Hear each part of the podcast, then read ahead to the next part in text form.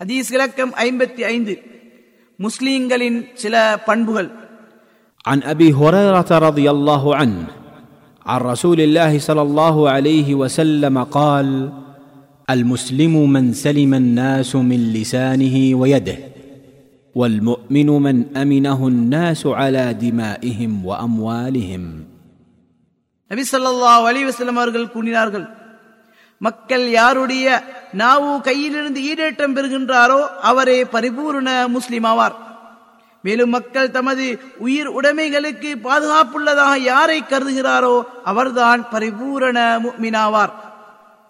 அறிவிப்பவர் அபு ஹுரைரா ஆதாரம் முஸ்லிம் நசாய் அறிவிப்பாளர் பற்றி பதிமூன்றாம் நபிமொழியில் கூறப்பட்டுள்ளது. ஹதீஸிலிருந்து பெறப்பட்ட பாடங்கள். ஒன்று அமானிதங்களை பேணுதல் நடைமுறையில் உண்மையை கடைபிடித்தல் மக்களின் உயிர் உடைமைகளுக்கு அநீதி இழைக்காமல் பேணுதலாக இருத்தல் போன்றவற்றில் முஸ்லீம் கரிசனை எடுக்க வேண்டும் என்பதை இந்நபிமொழி வேண்டி நிற்கின்றது. இரண்டு உண்மையான முஸ்லிம் யாரெனில் அல்லாவுக்கு முழுமையாக சரணடைந்து மக்களை நோயினைப்படுத்தாமலும் அநியாயம் செய்யாமலும் அவர்களின் உரிமைகளை சரியான முறையில் கையாண்டு மக்களும் அவனுடைய கெட்ட நடவடிக்கையிலிருந்து பாதுகாப்பு பெறுகின்றாரோ அவன்தான் உண்மையான முஸ்லிம் ஆவான்.